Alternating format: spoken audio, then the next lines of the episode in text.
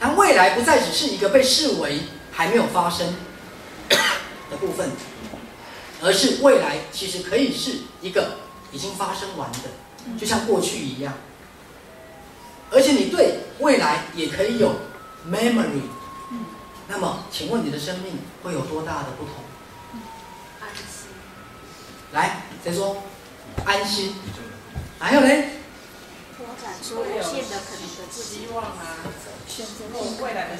你们不会那么茫然，嗯，你们不会那么不确定性。还有嘞，没有那么大的恐惧。还有嘞，拓展出不同的可能性的自己。因为如果你对未来某个记忆，那么你其实，因为它还没有发生嘛，所以其实你还是拥有某部分改变它的能力。对对，所以你还是有更多的选择选择跟改变命运的能力了。因为如果你不知道你的某个未来，你怎么改变它？来，还有嘞，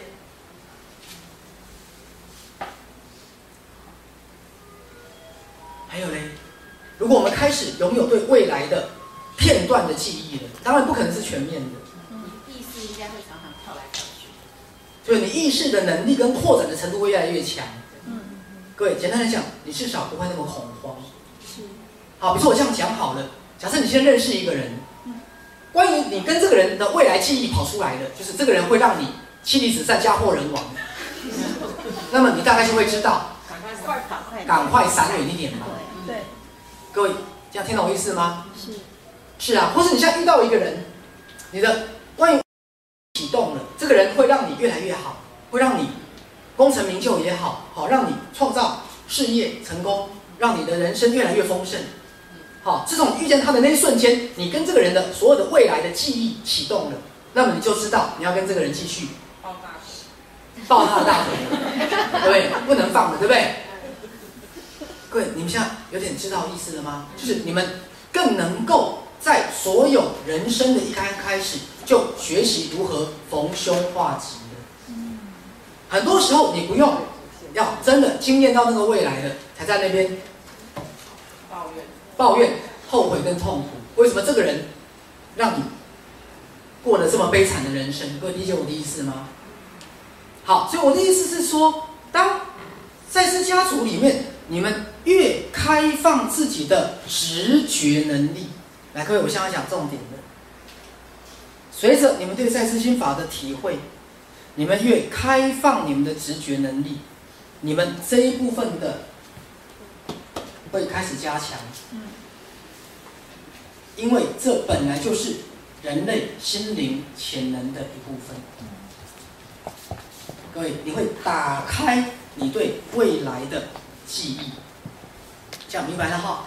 比如说，你去一家公司应征，看到一个老板，看到一个老板，你脑中可能就浮现未来的记忆。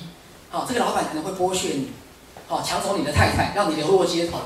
那赶快你就跟老板说，对不起，这份工作我不要了，薪水再高我都不要。听懂了没有？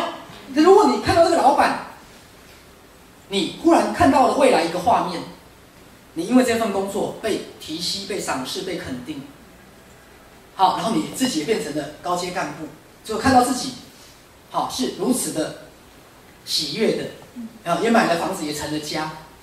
各位，那么这个老板就是你需要好好跟随的人。